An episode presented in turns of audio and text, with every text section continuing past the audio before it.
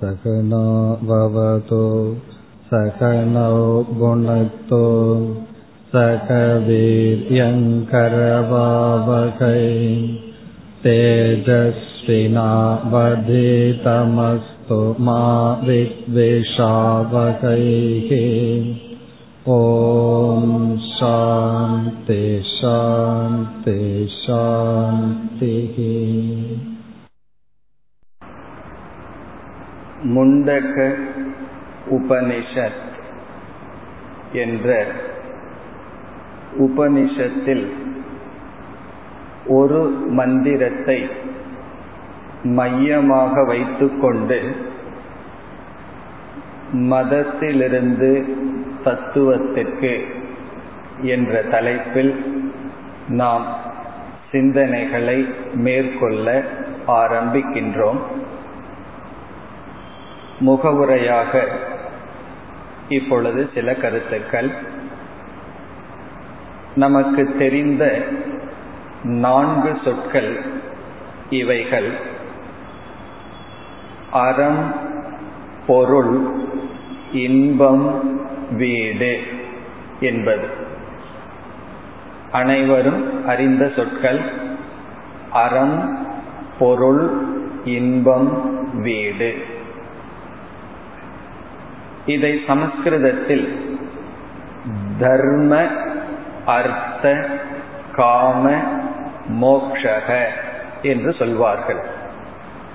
தர்ம, அர்த்த, காம, மோக்ஷக. அறம் என்பதை தர்மம் என்றும், பொருள் என்பதை அர்த்தக என்றும், இன்பம் என்பதை காமக என்றும், வீடு என்பதை மோக்ஷக என்றும் அழைக்கப்படுகின்றது. இந்த அறம், பொருள், இன்பம், வீடு என்பது என்ன என்று இப்பொழுது பார்க்கலாம். இந்த நான்கையும் சாஸ்திரத்தில் மனிதனுடைய லட்சியங்கள் என்று கூறுகிறார்கள். ஒரு மனிதனிடம் சென்று உனக்கு என்ன லட்சியம், எதை அடைய விரும்புகின்றாய், எதை தேடுகின்றாய் என்று கேட்டால் ஒவ்வொரு மனிதனும் ஒவ்வொன்றை கூறுவார்கள். நான் இதை அடைய விரும்புகின்றேன், நான் இதை தேடிக்கொண்டிருக்கின்றேன் என்று சொல்வார்கள். சாஸ்திரம் என்ன செய்கின்றது, நீ எதையெல்லாம் தேடிக்கொண்டிருக்கின்றாயோ, நாடிக்கொண்டிருக்கின்றாயோ, அவைகள் அனைத்தையும் இந்த நான்கு தலைப்பின் கீழ் அடக்கலாம் என்று சொல்லி இந்த நான்கையும் மனிதனுடைய லட்சியம் என்று சொல்கின்றது. அறம், பொருள், இன்பம், வீடு, இது நம்முடைய லட்சியம். இனி இந்த ஒவ்வொரு சொல்லினுடைய பொருள், இது எப்படி லட்சியமாக இருக்கின்றது என்று இப்பொழுது பார்க்கலாம். இதில் அறம், பொருள், இன்பம், வீடு என்ற ஆர்டர் முறை இருந்தாலும் நாம் எடுத்துக்கொள்வது வேறு விதத்தில் எடுத்துக்கொள்ளலாம். முதலில் பொருள் என்பதை எடுத்துக்கொள்ளலாம். தர்ம, அர்த்த, காம, மோக்ஷக என்பதில் அர்த்தம் என்பதை முதலில் எடுத்துக்கொள்ளலாம். இங்கு பொருள் என்பது நம்முடைய வாழ்க்கைக்கு, வாழ்வதற்கு தேவையான பொருள்களை நாடுதல், நம்மை பாதுகாத்து கொள்வதற்காக என்னென்ன பொருள்களையெல்லாம் நாடுகின்றோமோ அதை அர்த்தக அல்லது பொருள் என்று சாஸ்திரம் கூறுகின்றது. மனிதன் முதலில் தன்னை பாதுகாத்து கொள்ளத்தான் நாடுகின்றான். பிறகு எவைகளெல்லாம் அர்த்தம் என்றால், முதலில் உணவு அர்த்தமாகின்றது, பொருளாகிறது. உணவு இல்லாமல் ஜீவிதம் இல்லை. பிறகு உடை, ஆடைகள் அர்த்தமாகின்றது. பிறகு இருப்பிடம், அது அர்த்தமாகின்றது. பிறகு உணவு தேவை என்றால் பணம் தேவைப்படுகின்றது. அந்த பணம் பொருள் அல்லது அர்த்தம். பணம் வேண்டும் என்றால் வேலை தேவைப்படுகின்றது. ஆகவே உழைப்பு, இவைகள் எல்லாமே அர்த்தம் அல்லது பொருள். அறம் பொருள் இன்பம் வீடு. இதில் பொருள் என்பது நம்முடைய வாழ்க்கைக்கு தேவையான பொருள்களை நாடுதல். அது வீடாக இருக்கலாம், அல்லது உடையாக இருக்கலாம், உணவாக இருக்கலாம், எதுவாக இருக்கலாம், அல்லது சில உறவினர்கள். எல்லாமே நம்முடைய பாதுகாப்புக்கு வாழ்க்கைக்கு தேவையான அடிப்படை. இதைத்தான் நாம் முதலில் நாடுகின்றோம். நாம் எதை வாழ்க்கையில் முதலில் நாடுகின்றோம் என்றால் வாழ்வதற்கு அடிப்படை தேவைகளை நாடுகின்றோம். அந்த தேவைகளை நாடுதலை பொருள் என்று தமிழிலும் சமஸ்கிருதத்தில் அர்த்தக என்றும் குறிப்பிடப்படுகிறது. இனி இரண்டாவது தமிழில் இன்பம் என்று அழைக்கப்படுகிறது.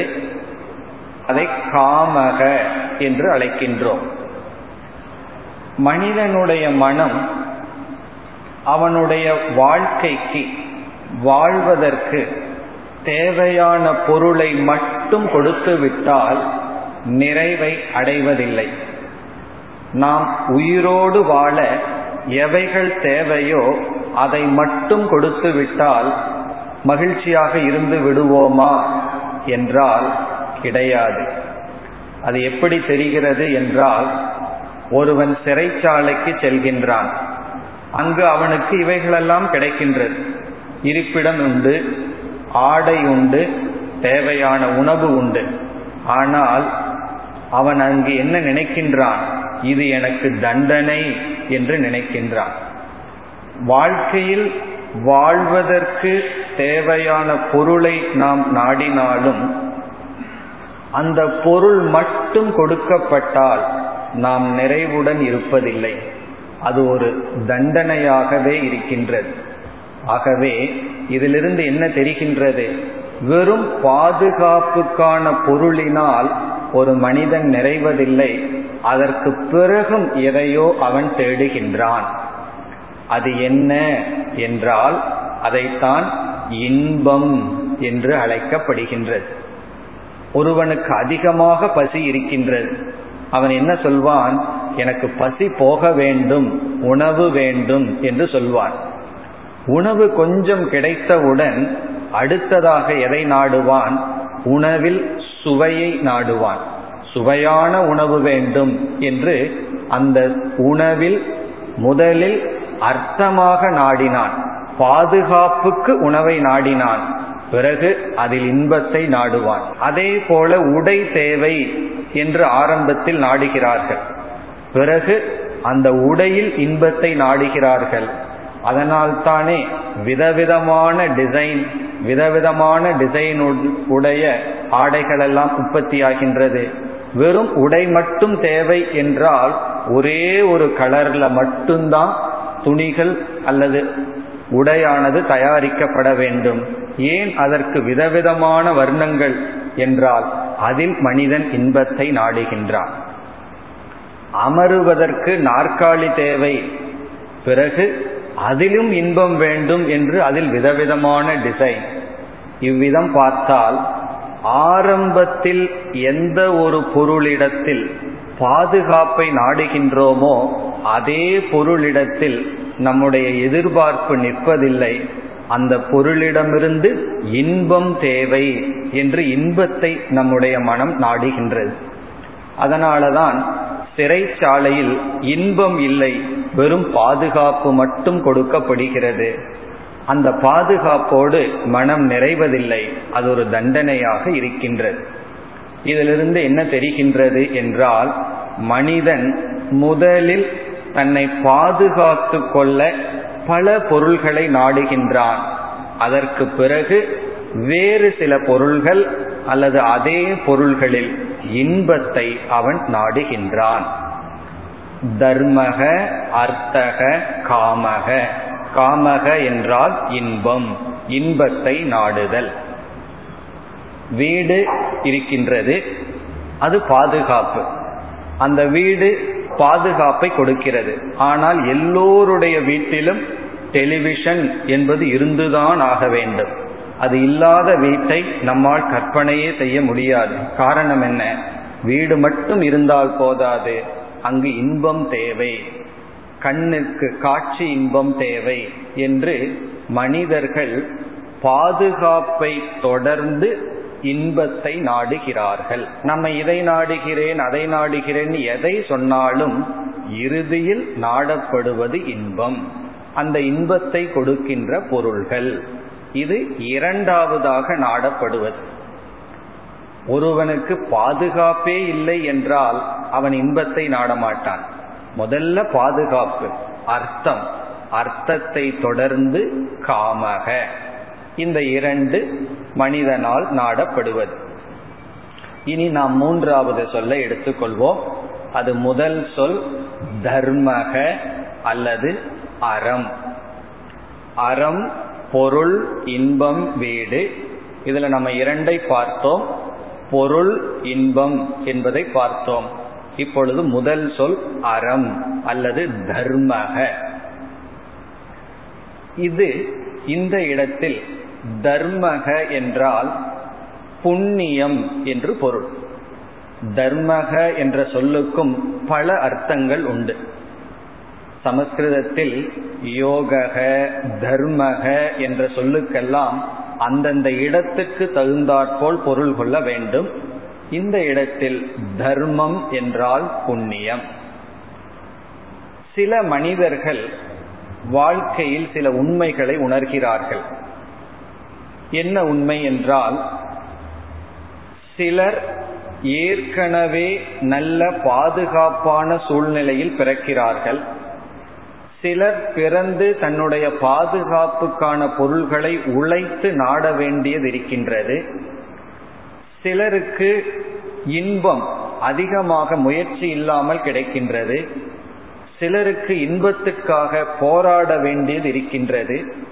இவைகளையெல்லாம் பார்த்து எனக்கு பொருள் தேவை என்றால் அல்லது இன்பம் கிடைக்க வேண்டும் என்றால் புண்ணியம் என்று ஒன்று தேவை, அந்த புண்ணியத்தின் பலனாகத்தான் நான் இன்பத்தை அனுபவிக்க முடியும், எனக்கு பாதுகாப்புக்கான பொருள் கிடைக்கும் என்று சிலர் உணர்கிறார்கள்.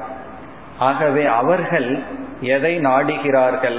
நான் புண்ணியத்தை சேகரித்து கொள்ள வேண்டும். அந்த புண்ணியம் எதற்கு என்றால், அந்த புண்ணியம் எனக்கு பொருளை கொடுக்கும், இன்பத்தை கொடுக்கும் என்று புண்ணியத்தை நாடுதல் தர்மம் என்று சொல்லப்படுகின்றது.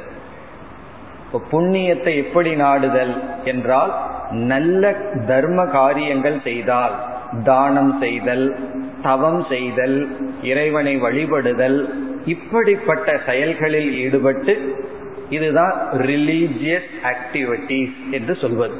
அதாவது பெரியவர்கள் எதை சொல்கிறார்களோ அதில் ஸ்ரத்தை வைத்து, நம்பிக்கை வைத்து தானம் செய்தல், தவம் செய்தல், யாகங்கள் செய்தல், பூஜைகள் செய்தல், இப்படிப்பட்ட காரியங்கள் மூலமாக அவர்கள் கண்ணுக்கு தெரியாத புண்ணியம் என்ற ஒன்றை நான் சேகரித்து அதன் பலனாக என்ன செய்ய வேண்டும், எனக்கு அர்த்தமும் காமமும் கிடைக்க வேண்டும் என்று புண்ணியத்தை நாடுகிறார்கள்.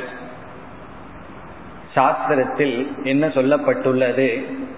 ஒருவனுக்கு இன்பம் என்ற ஒரு உணர்வு, அனுபவம் தேவை என்றால் அந்த இன்பத்தை புண்ணியம்தான் கொடுக்கும் என்று சொல்கிறது.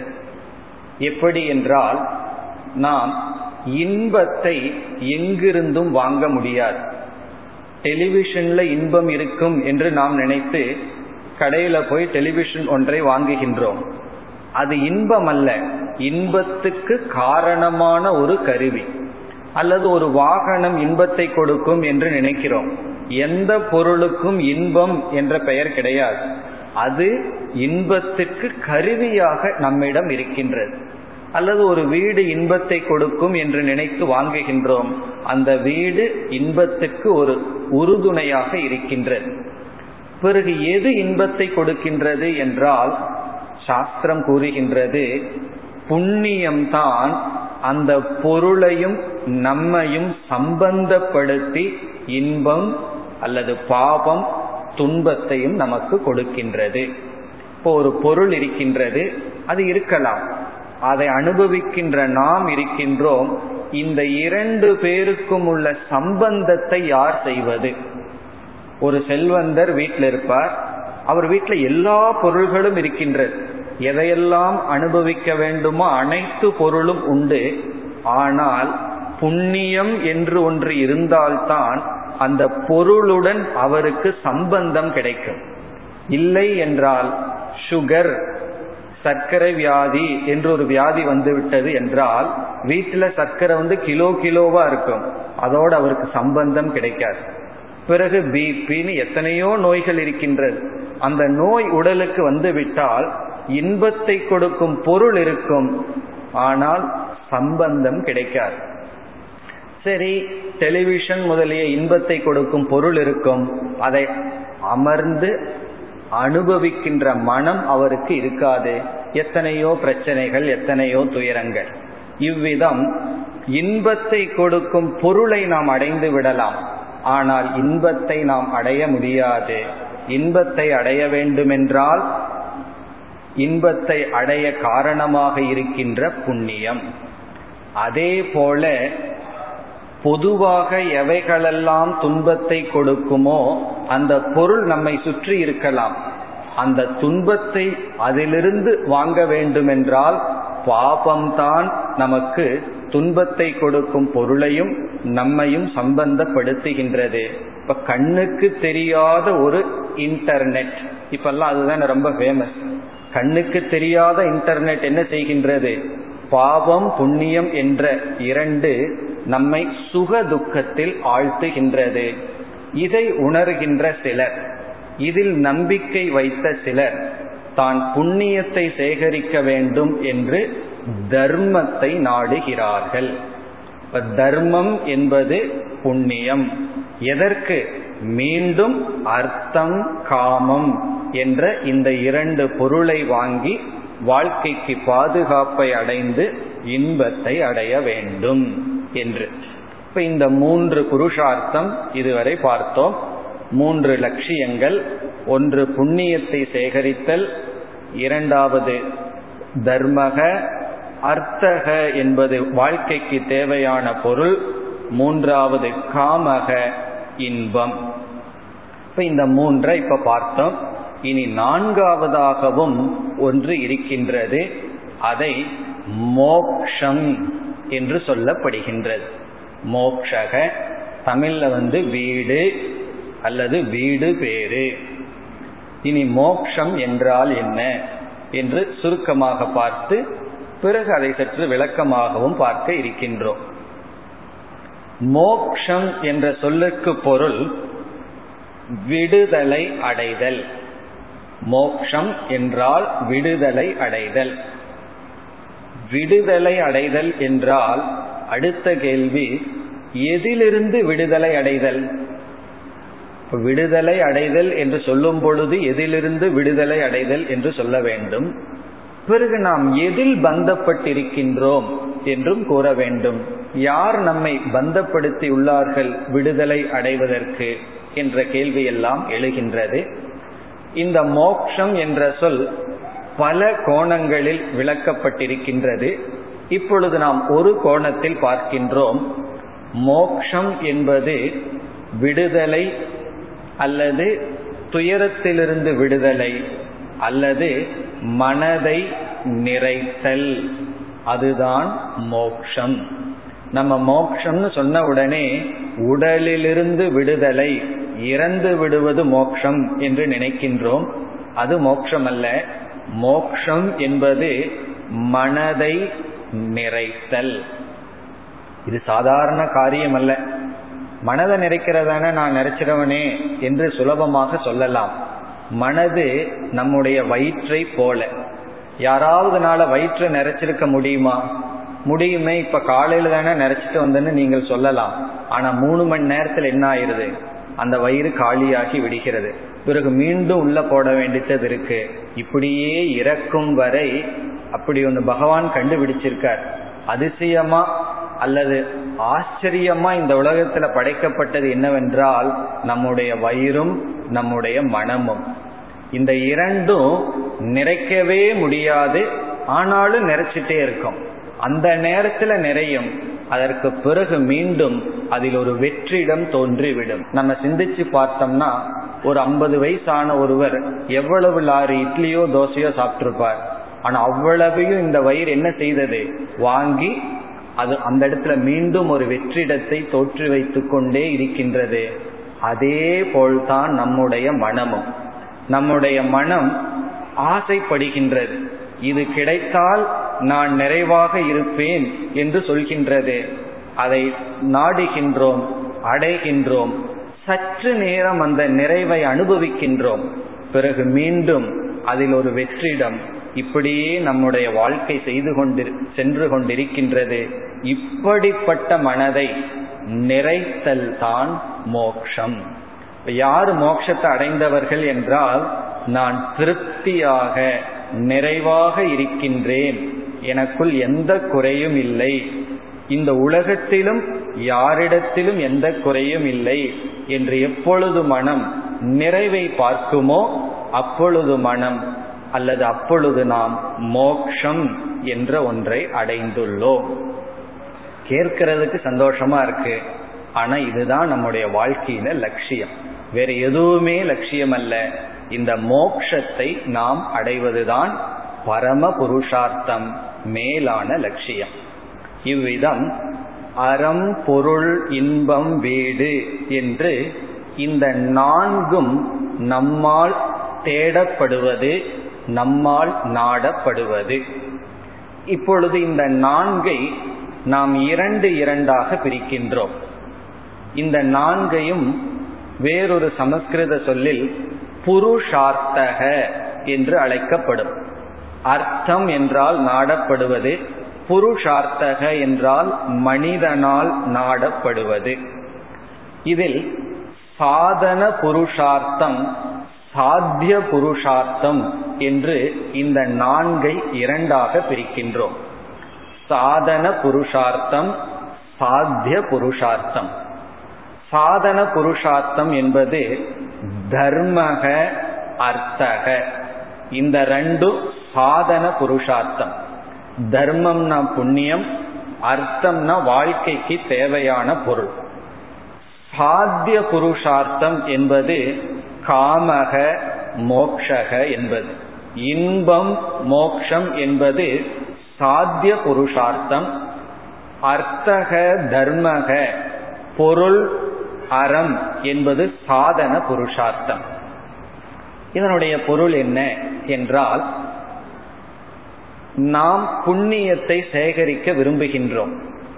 இந்த புண்ணியம் என்பது பணத்துக்கு சமானம். எல்லாம் என்ன சொல்வார்கள்? பணத்தை நான் தேடுகின்றேன் என்று சொல்வார்கள். ஒருவருக்கு ஒரு பொருள் பணம் கிடைக்கின்றது, பத்தாயிரம் ரூபாய் கிடைக்கிறது.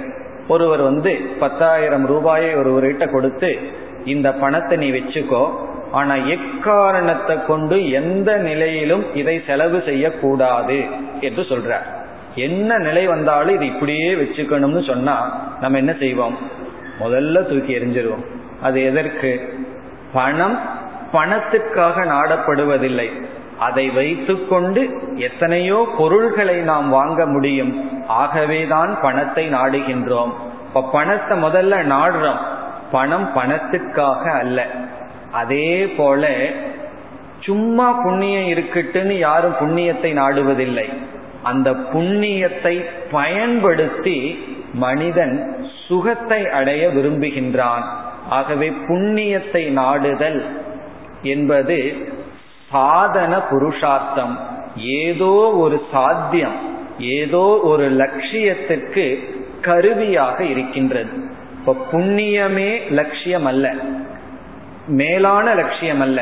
புண்ணியம் லட்சியம் ஆகிறது, அது பிறகு சாதனையாக மாறி புண்ணியத்தின் மூலமாக நாடுவது இன்பம், சுகம். எல்லோருக்கும் எது தேவை?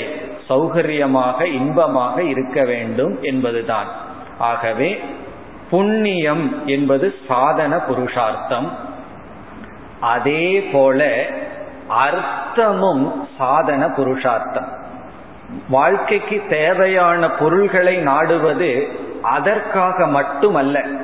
அதற்காக மட்டும் நாடி இருந்தால் ஒரு மனிதனுடைய மனம் தேவையான பொருள்கள் கிடைத்தவுடன் மிக மகிழ்ச்சியாக இருந்து சந்தோஷமாக இருந்துவிடும். ஆனால் அப்படி இருப்பதில்லை. இப்ப யார் சிறைச்சாலையில சந்தோஷமாக இருப்பார்கள் என்றால் ஞானியினாலதான் சந்தோஷமா இருக்க முடியும். இது நடந்தது. சில வருடங்களுக்கு முன் சில சாதுக்களை ரிஷிகேஷ்ல என்ன செய்தார்கள், ஏதோ இந்த பசுவை வதம் செய்யக்கூடாது என்பதற்காக சில சாதுக்களும் அந்த அந்த போராட்டத்தில் கலந்து கொண்டார்களாம். அந்த சாதுக்களை என்ன செய்தார்கள், அந்த கவர்மெண்ட் பிடிச்சு ஜெயிலில் வச்சு லாக் பண்ணி வச்சுட்டார்கள். சாதுக்களுக்கு ரொம்ப சந்தோஷமா போச்சு. காரணம் என்ன? பிக்ஷைக்காக வெளியே போகணும், அது இங்கேயே கிடைக்குது, லாக் பண்ணி வச்சுட்டாங்க. உட்காந்து சந்தோஷமா ஜபம் பண்ணிட்டு படிச்சுட்டு தியானம் பண்ணிட்டு இருக்கான்னு மகிழ்ச்சியாக இருந்து விட்டார்கள். பிறகு கவர்மெண்ட் பார்த்தார்கள், இவர்களை வச்சிருக்கிறதுல ஒரு பிரயோஜனம் இல்லைன்னு அனுப்பிவிட்டார்கள். காரணம் என்ன? அவர்களுக்கு யாருக்கு சிறை தண்டனை என்றால் யாருக்கு இன்பத்தை அனுபவிக்க வேண்டுமோ அவர்களை ஒரு ரூம்ல லாக் பண்ணி வச்சாதான் தண்டனை. யாரு தன்னிடத்திலேயே மகிழ்ச்சியாக இருக்கிறார்களோ அவர்களுக்கு சிறை என்பது தண்டனை அல்ல, அது ஒரு பிரசாதம். அதை அவர்கள் நாடுகிறார்கள். எதை தண்டனைன்னு சமுதாயம் சொல்லுதோ அதை கஷ்டப்பட்டு சாதுக்கள் நாடுகிறார்கள், தனிமையை நாடுகிறார்கள், எளிமையை நாடுகிறார்கள். காரணம் என்ன? அது பிரசாதம், அது வந்து குளோரி. ஆகவே யாருமே பொருளுக்காக பாதுகாப்புக்காகவும் நாடுவதில்லை. தேவையான பாதுகாப்பு இருந்துவிட்டால் அதை வைத்து கொண்டு நான் இன்பத்தை அனுபவிக்க வேண்டும் என்று மீண்டும் பொருள் எதற்கு நாடப்படுகிறது என்றால் இன்பத்திற்காக நாடப்படுகின்றது. இவ்விதம் புண்ணியமும் வாழ்க்கைக்கு தேவையான பொருள்களும். இந்த இடத்துல பொருள் என்று சொல்லும் பொழுது உடலினுடைய ஆரோக்கியமும் அது அர்த்தமாகின்றது, பொருள் ஆகிறது. ஏன் ஆரோக்கியமாக இருக்க வேண்டும் என்று கேட்டால் அப்பொழுதுதான் விதவிதமா சாப்பிடலாம், மகிழ்ச்சியாக இருக்கலாம், உலக இன்பங்களை அனுபவிக்கலாம் என்று. உடல் ஆரோக்கியம், பொருள், வீடு அனைத்தும் இன்பம் என்ற ஒரு லட்சியத்துக்காக இருக்கின்றது. சாதன புருஷார்த்தம் என்பது அறம். அறம் என்றால் தர்மம், பொருள் என்றால் வாழ்க்கைக்கு தேவையான பொருள்கள், அர்த்தக. பிறகு சாத்திய புருஷார்த்தம் என்றால் இன்பம் என்று பார்த்தோம். அதே போல் இனியொரு சாத்திய புருஷார்த்தம் இருக்கின்றது, அதை நாம் மோக்ஷம் என்று பார்த்தோம். சுருக்கமாக மோக்ஷம் என்றால் மன நிறைவு என்று பார்த்தோம். இப்ப சிலர் வாழ்க்கையில் பெரும்பாலான மக்கள் எதை நாடுகிறார்கள் என்றால் இன்பத்தை தான் நாடுகிறார்கள், சுகத்தை தான் நாடுகிறார்கள். ஆனால் உபனிஷத் கூறும் கச்சித் தீரக, ஏதோ ஒரு தீரன், ரொம்ப விதிவிலக்கான சிலர் என்ன செய்கிறார்கள், இன்பத்தை தவிர்த்து அவர்கள் மோட்சத்தை நாடுகிறார்கள். யாரோ ஒருவருக்கு சில அறிவு ஏற்பட்டு என்ன செய்கிறார்கள், இந்த இன்பத்தில் இருக்கின்ற சில குறைகளை விடுத்து அவர்களுடைய லட்சியம் மோட்சமாக மாற்றப்படுகின்றது. இன்பத்திலிருந்து மோட்சத்திற்கு சிலர் பயணத்தை மேற்கொள்கிறார்கள். அதுதான் மதத்திலிருந்து தத்துவத்திற்கு என்பது பொருள். இப்ப மதத்திலிருந்து தத்துவம் என்றால் இன்பத்திலிருந்து மோட்சத்துக்காக நாடுதல். இப்ப இந்த இடத்துல மதம் என்று சொன்னால் நம்பிக்கை. எதில் நம்பிக்கை? புண்ணியத்தில் இருக்கின்ற நம்பிக்கை. எனக்கு பாப புண்ணியத்திலே எல்லாம் நம்பிக்கையே இல்லை என்றால் அது மதத்திற்கு கீழ் வருகின்றது. மதம் என்று வரும்பொழுது, மதம் என்றால் ரிலீஜியன், மதம் என்ற சொல் வரும்பொழுதே புண்ணியத்தில் நம்பிக்கை. ஆகவே நேர்மையாக தர்மமாக இருந்து புண்ணியத்தை சம்பாதித்து பிறகு என்ன லட்சியம்? இன்பம்தான் லட்சியம். அப்படி சமுதாயத்தில் இருக்கின்ற மனிதர்களை பல கோணங்களில் பிரிக்கலாம். ஒரு நம்பிக்கையும் இல்லாமல் அசுர குணத்தில் இருப்பவர்கள் சிலர், தர்ம அதர்மம் இதுல எல்லாம் நம்பிக்கை இல்லை, எவ்வளவு காலம் எப்படி வாழ முடியுமோ அப்படி வாழலாம் என்று மிருக குணத்துடன் வாழ்பவர்களை பற்றி நாம் இப்பொழுது சிந்திக்க போவதில்லை.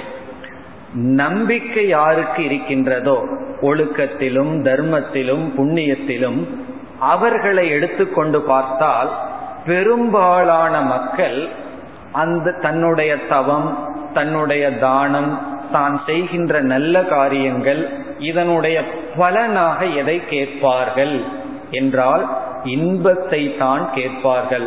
எனக்கு இன்பம்தான் வாழ்க்கையில் லட்சியம் என்று நாடுவார்கள். மோட்சம் என்று ஒன்று இருக்கின்றதே என்பதே அவர்களுடைய மனதில் ஸ்புரிக்கார். இன்பம்தான் லட்சியம் என்று நாடிக்கொண்டு இருப்பார்கள். அவர்களுக்கு எது சாதனை? அர்த்தம் சாதனை, தர்மம் சாதனை, புண்ணியமும் சாதனை, வாழ்க்கைக்கு தேவையான பொருள்கள் சாதனை. இதை வைத்துக்கொண்டு சாத்தியமாக இன்பத்தை நாடுவார்கள். பிறகு சிலர் என்ன செய்கிறார்கள்? இதே அர்த்தம் இதே தர்மத்தை சாதனையாக வைத்து மோக்ஷத்துக்கு அதை பயன்படுத்துகிறார்கள், மோக்ஷத்தை நாடுகிறார்கள். அவர்கள்தான் மதத்திலிருந்து தத்துவத்துக்கு செல்கிறார்கள். இப்படி செல்கின்ற பாதை ஒரே ஸ்டெப்ல நடக்காது, இந்த இடைவெளி சற்று அதிகமாக இருக்கின்றது. இப்ப இந்தியாவிலிருந்து ஒரு ஏரோப்ளைன் அமெரிக்கா போச்சுன்னு சொன்னா அது இந்தியாவை விட்டு அந்த நாட்டுக்கு போறதுக்கு இடைவெளியில கொஞ்சம் தூரம் பயணம் இருக்கின்றது. அது எங்க இருக்குன்னா இந்தியாவிலும் இல்ல அந்த நாட்டிலையும் இல்ல, இடைவெளியில கொஞ்ச தூரம் பயணம் போகணும். அதைத்தான் நாம் இந்த காலை நேரத்தில் சிந்திக்க இருக்கின்றோம். ஒருவன் இன்பத்தை விட்டுவிட்டான், மோட்சத்துக்கு நேரடியாக செல்ல வேண்டும். அவன் எப்படி, ஒரு மனிதன் இன்பத்தை துறந்து படிப்படியாக எந்தெந்த படிகளை கடந்து அவன் இறுதியில் மோட்சம் என்பதற்கு செல்கின்றான் என்ற இடைப்பட்ட கால தத்துவத்தை அல்லது இடைப்பட்ட சாதனைகளை எல்லாம் நாம் சிந்திக்க இருக்கின்றோம். அதை நாம் எடுத்துக்கொண்ட முண்டகோபனிஷத் மந்திரம் மிக தெளிவாக விளக்குகின்றது. இப்ப நம்ம எதை படிக்கிறதுக்கு முன்னாடியும் நம்ம எங்க இருக்கோம், எதை படிச்சுட்டு இருக்கோங்கிறது ரொம்ப தெளிவாக தெரிய வேண்டும். காரணம், சாஸ்திரம் என்பது ஒரு பெரிய அரண்யம், காடு போல. அதற்குள்ள போனோம்னா திசை தெரியாது. நாம் இப்ப எங்க போயிட்டு இருக்கோம், என்ன படிச்சுட்டு இருக்கோம்னு தெரியாமையே படிச்சுட்டு இருப்போம்.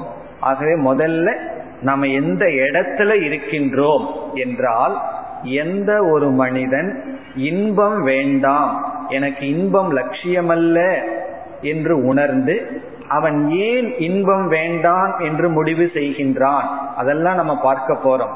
இந்த இன்பத்துல என்ன குறை காண்கின்றான், அந்த குறையை எப்படி காண்கின்றான், அவனுக்கு எப்படி இந்த அறிவு வந்தது, இவைகளையெல்லாம் நாம் விஸ்தாரமாக பார்க்க போகின்றோம். அப்படி இன்பம் லட்சியம் அல்ல, பிறகு லட்சியம் மோக்ஷம் என்று ஒருவன் இன்பத்திலிருந்து மோக்ஷம் என்ற லட்சியத்துக்கு எப்படி மாறுகின்றான், அவன் எடுத்துக்கொண்ட பாதை என்ன, அவைகளையெல்லாம் பார்க்க போகின்றோம். ஒருவன் மோட்சத்துக்கு சென்றாலும் அவனுக்கும் சாதனையாக இருப்பது இதே புண்ணியம், இதே அர்த்தம். அர்த்தமும் அவனுக்கு தேவை, புண்ணியமும் அவனுக்கு தேவை. எதற்கு என்றால், மோட்சத்துக்கு செல்ல வேண்டும் என்றாலும் இது சாதனையாக இருக்கின்றது. ஆகவே இந்த பணத்தை போல அல்லது வாகனத்தை போல, காரை வச்சு நம்ம கோயிலுக்கும் போல, வேதாந்த பிரசங்கத்துக்கும் அந்த கார் போகும், அல்லது கிளப்புக்கும் போலாம். பணம்ங்கிறத வச்சு நல்லதுக்கும் பயன்படுத்தலாம், அல்லது இன்பத்துக்கும் பயன்படுத்தலாம், அல்லது தீங்குக்கும் பயன்படுத்தலாம்.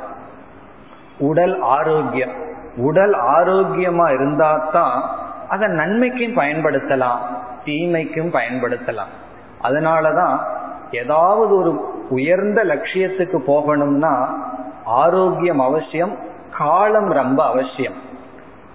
அது நல்லதுக்காகட்டும் கெட்டதுக்காகட்டும் எல்லாமே அந்த ஆரோக்கியமா இருக்கும் பொழுதுதான் செய்ய முடியும்.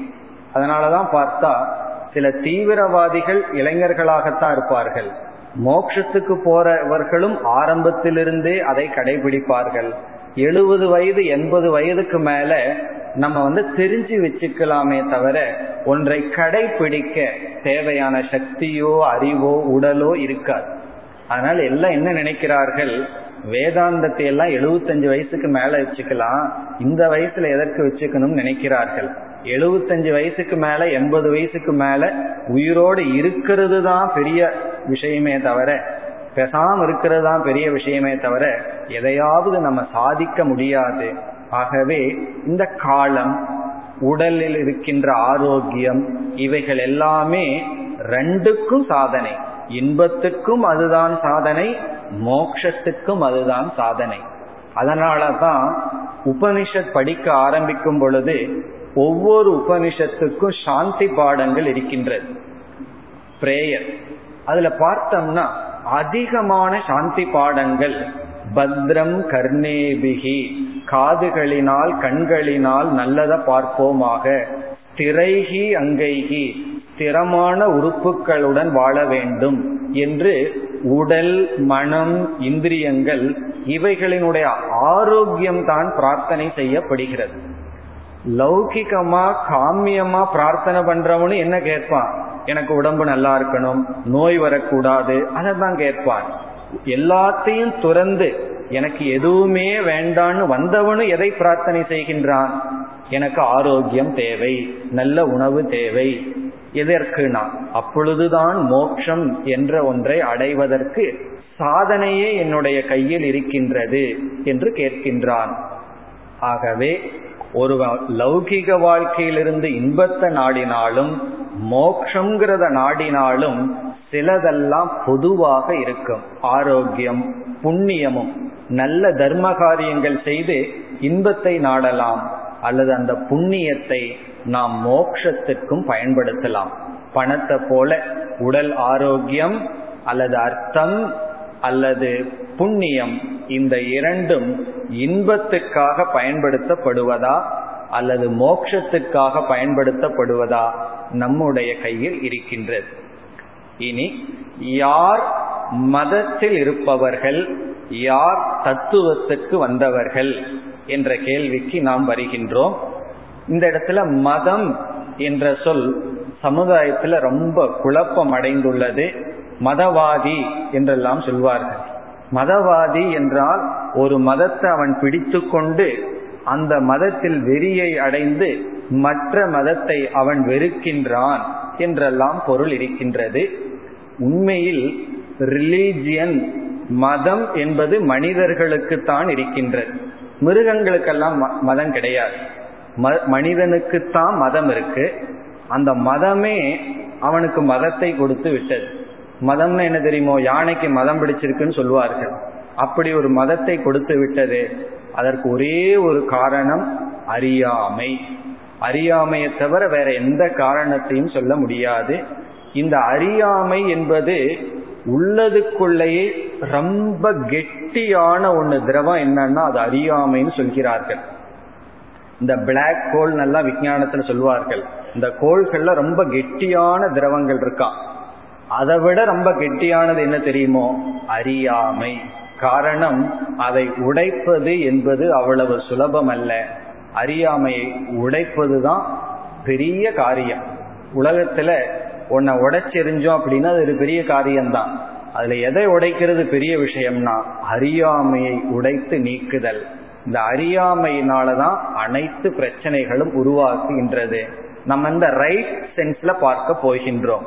இப்ப மதம் என்றால் என்ன, ரிலீஜியன் என்றால் என்ன, யார் ரிலீஜியஸ் பர்சன் என்றால், பிறகு யார் தத்துவவாதி என்று நாம் ஒப்பிட்டு இவன் எப்படி அங்கு பயணம் செய்கின்றான் என்பதைத்தான் பார்க்க போகின்றோம். இப்பொழுது நம்ம மதம்ங்கிறத சரியாக புரிந்து கொள்வோம். மதம் என்றால் முதலில் மதவாதிகள் ஆன்மீகவாதிகள் அல்ல.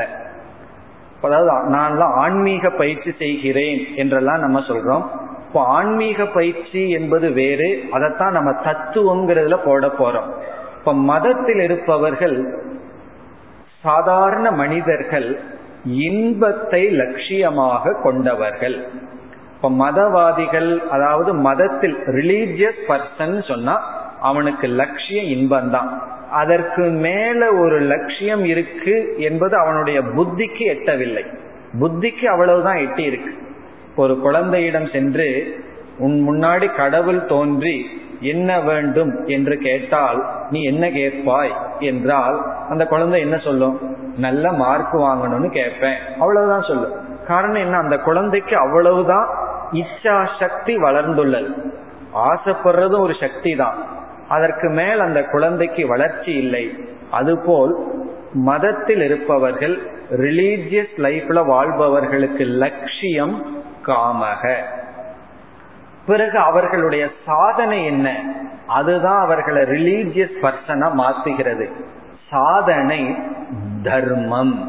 இப்ப தர்மத்தை சாதனையாக கொண்டு சாத்தியமாக இன்பத்தை கொள்பவர்களைத்தான் நம்ம ரிலீஜியஸ் பர்சன், மதவாதிகள் என்று சொல்றோம். மதவாதிகள் இப்ப வெளியே சொன்னா தவறா எடுத்துக் கொள்வார்கள். இப்ப மதவாதி என்றால் புண்ணியம் தர்மம் அதை சாதனமாக கொண்டு உலக இன்பங்களை லட்சியமாக வைப்பவர்கள் தான் ரிலீஜியஸ் பர்சன். இப்பொழுது எல்லா ரிலீஜியனை எடுத்துக்கொண்டாலும் எல்லா ரிலீஜியனும் ஆரம்பத்துல இன்பத்தை ஒரு சாத்தியமாகவே பேசுகிறது. காரணம் என்ன?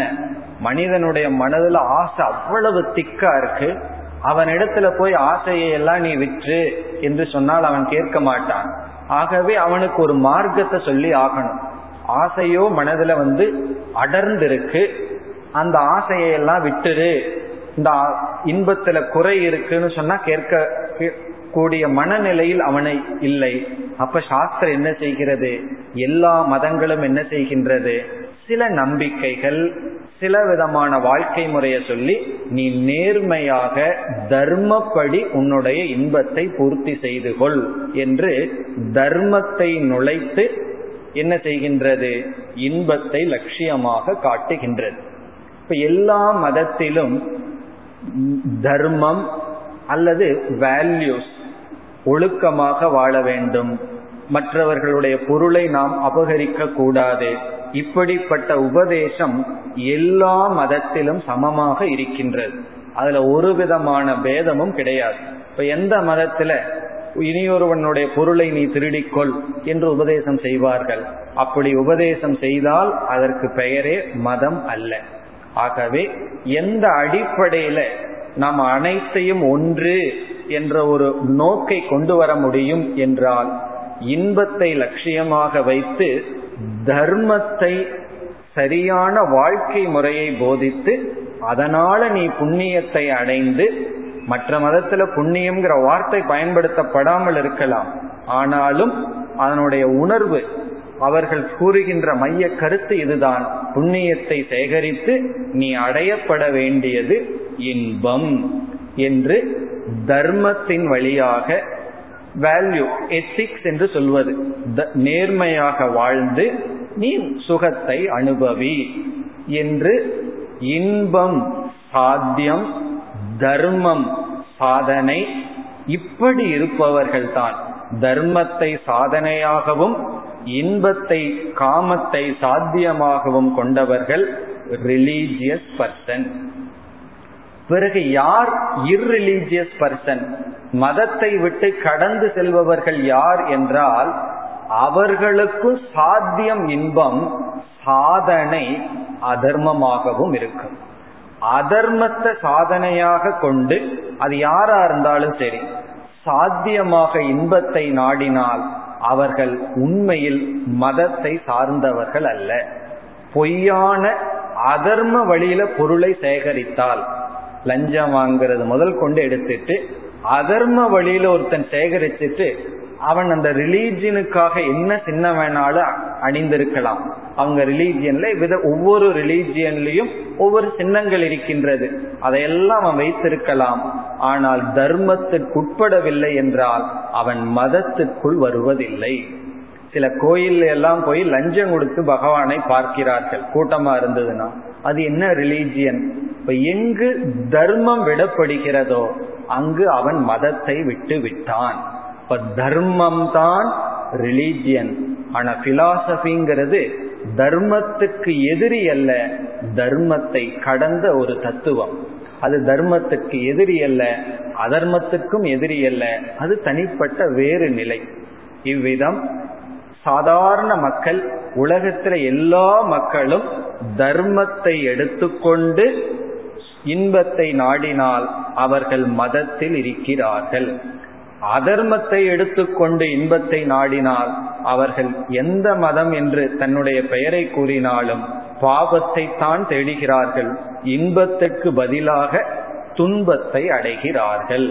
இவன் எதற்காக எல்லாம் வாங்க செய்யறான்னா, அதர்மத்தை எதற்கு பின்பற்றான்? இன்பம் வேணும்னு. அவனுக்கு கிடைக்கிறது விபரீதமான பலன். அதர்மத்தை பின்பற்றி இன்பம் வேணும்னு லட்சியத்துக்கு போகும் பொழுது அந்த அதர்மத்தினால் அவன் துன்பத்தை அனுபவிக்கின்றான். இதுதான் ரிலீஜியஸ் பர்சன். இனி யார் தத்துவத்துக்கு வந்தவர்கள், யார் ஆன்மீகத்துக்கு வந்தவர்கள் என்றால், இந்த ஆன்மீகத்துக்கு வந்தவர்களுக்கும் சாதனை தர்மம்.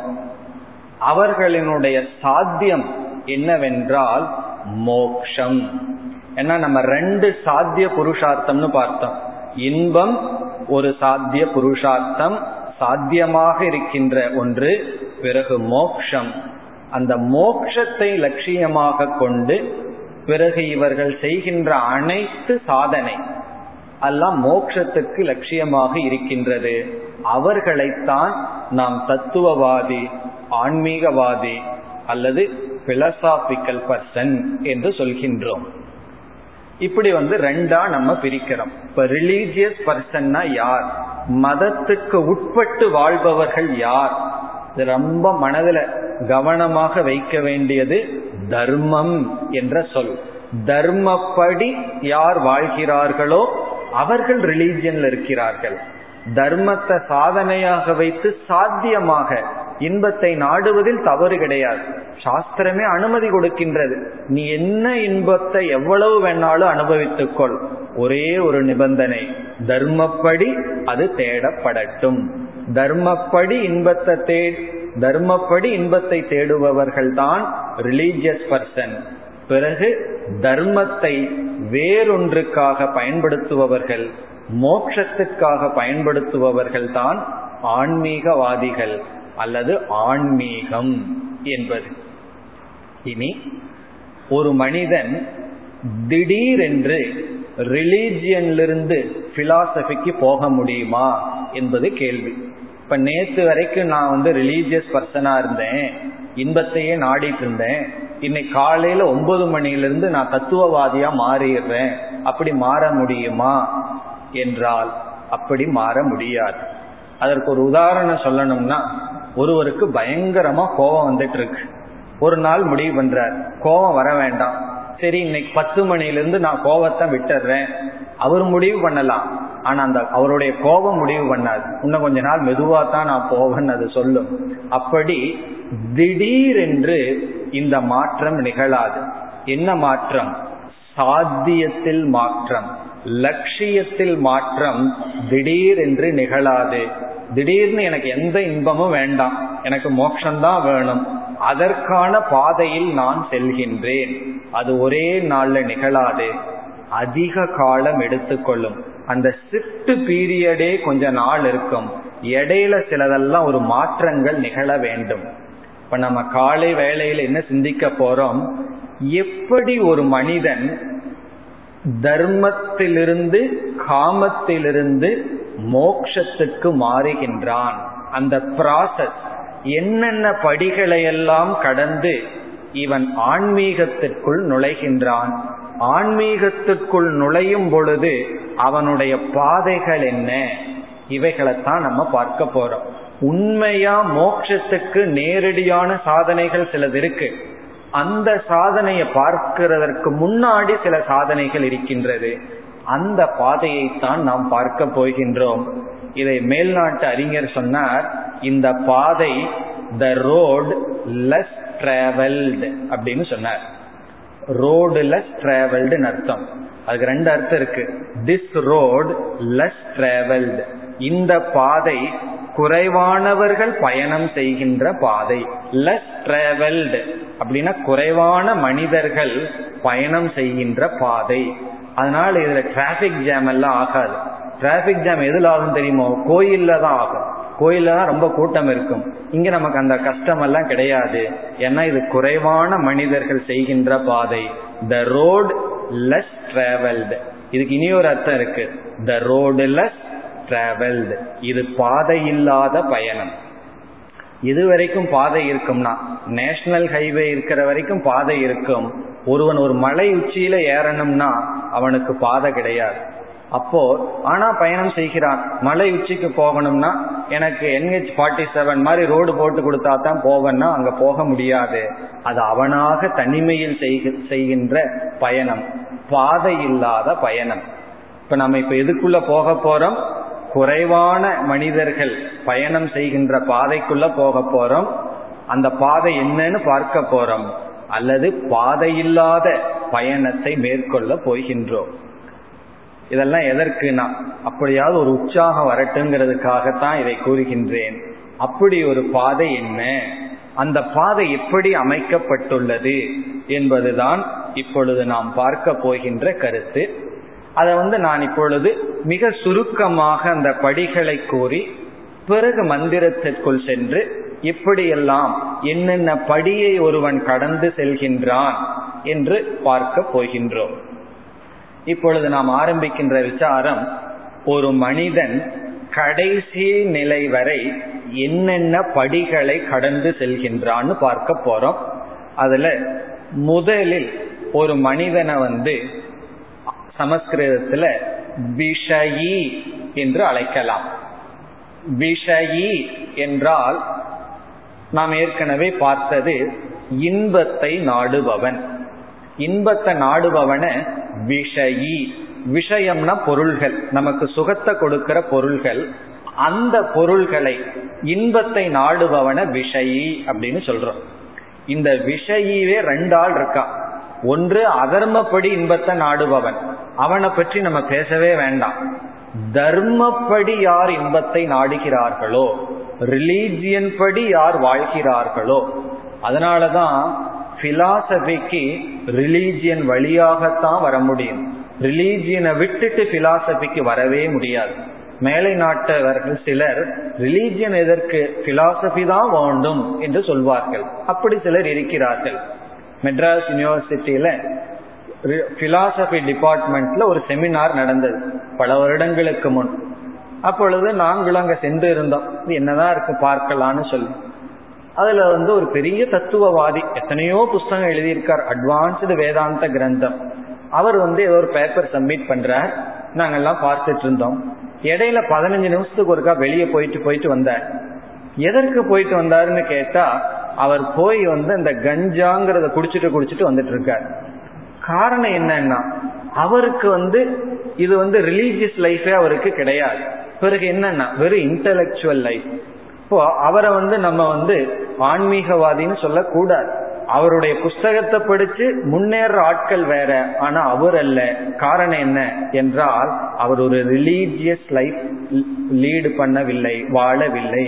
இப்ப என்னைக்கு ரிலீஜியனை துறக்கிறோமோ அன்னைக்கு வேதாந்தம் படிச்சோம்னா இந்த மாதிரிதான் இருக்கும், தத்துவம் படிச்சோம்னா இப்படிதான் இருக்கும்.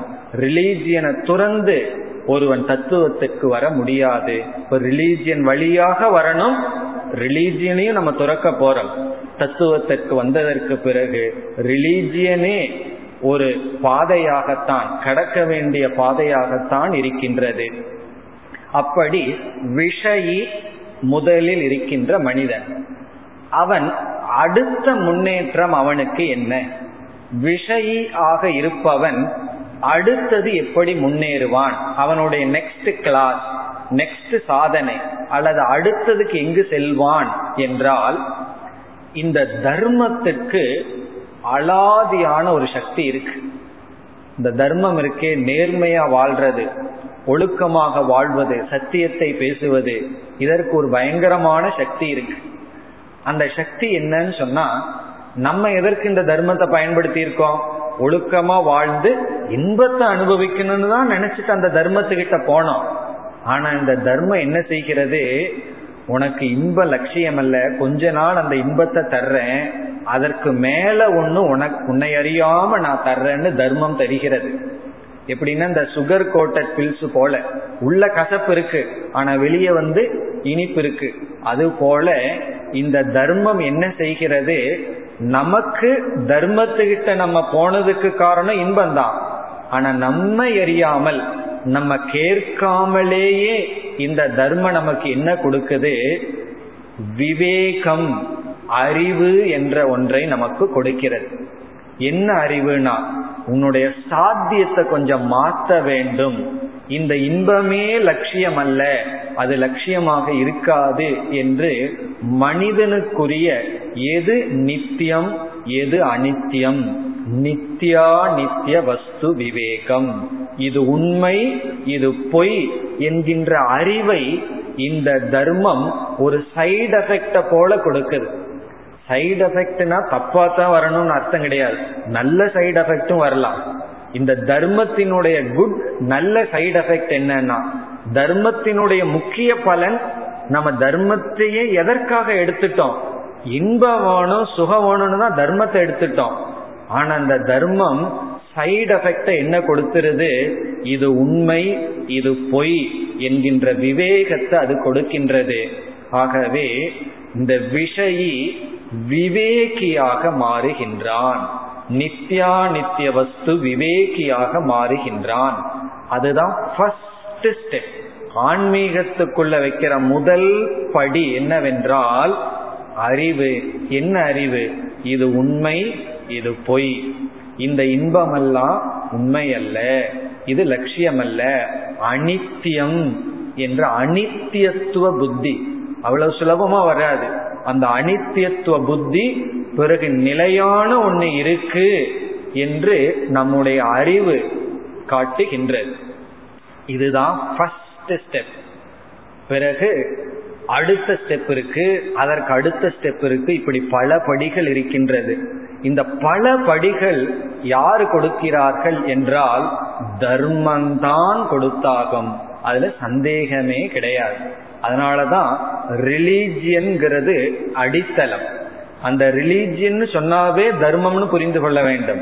ரிலீஜியன் சொன்னா ஏதோ பேரு மதம்னு அர்த்தம் கிடையாது, தர்மந்தான் ரிலீஜியன். அந்த தர்மத்தினுடைய முதல் மேலோட்டமான பலன் இன்பம். அந்த தர்மமே நம்மை இன்பத்திலிருந்து வேறு ஒரு பாதைக்கு எடுத்து செல்கிறது. அப்படி செல்கின்ற ஆன்மீக பாதையில் முதல் படி விவேகம். இனி அடுத்த படிகள் என்ன என்பதை நாம் நாளை சிந்திக்கலாம். ஓம் பூர்ணமத பூர்ணமிதம் பூர்ணாத் பூர்ணமுதச்யதே பூர்ணஸ்ய பூர்ணமாதாய பூர்ணமேவாவசிஷ்யதே. ஓம் சாந்தி சாந்தி சாந்தி.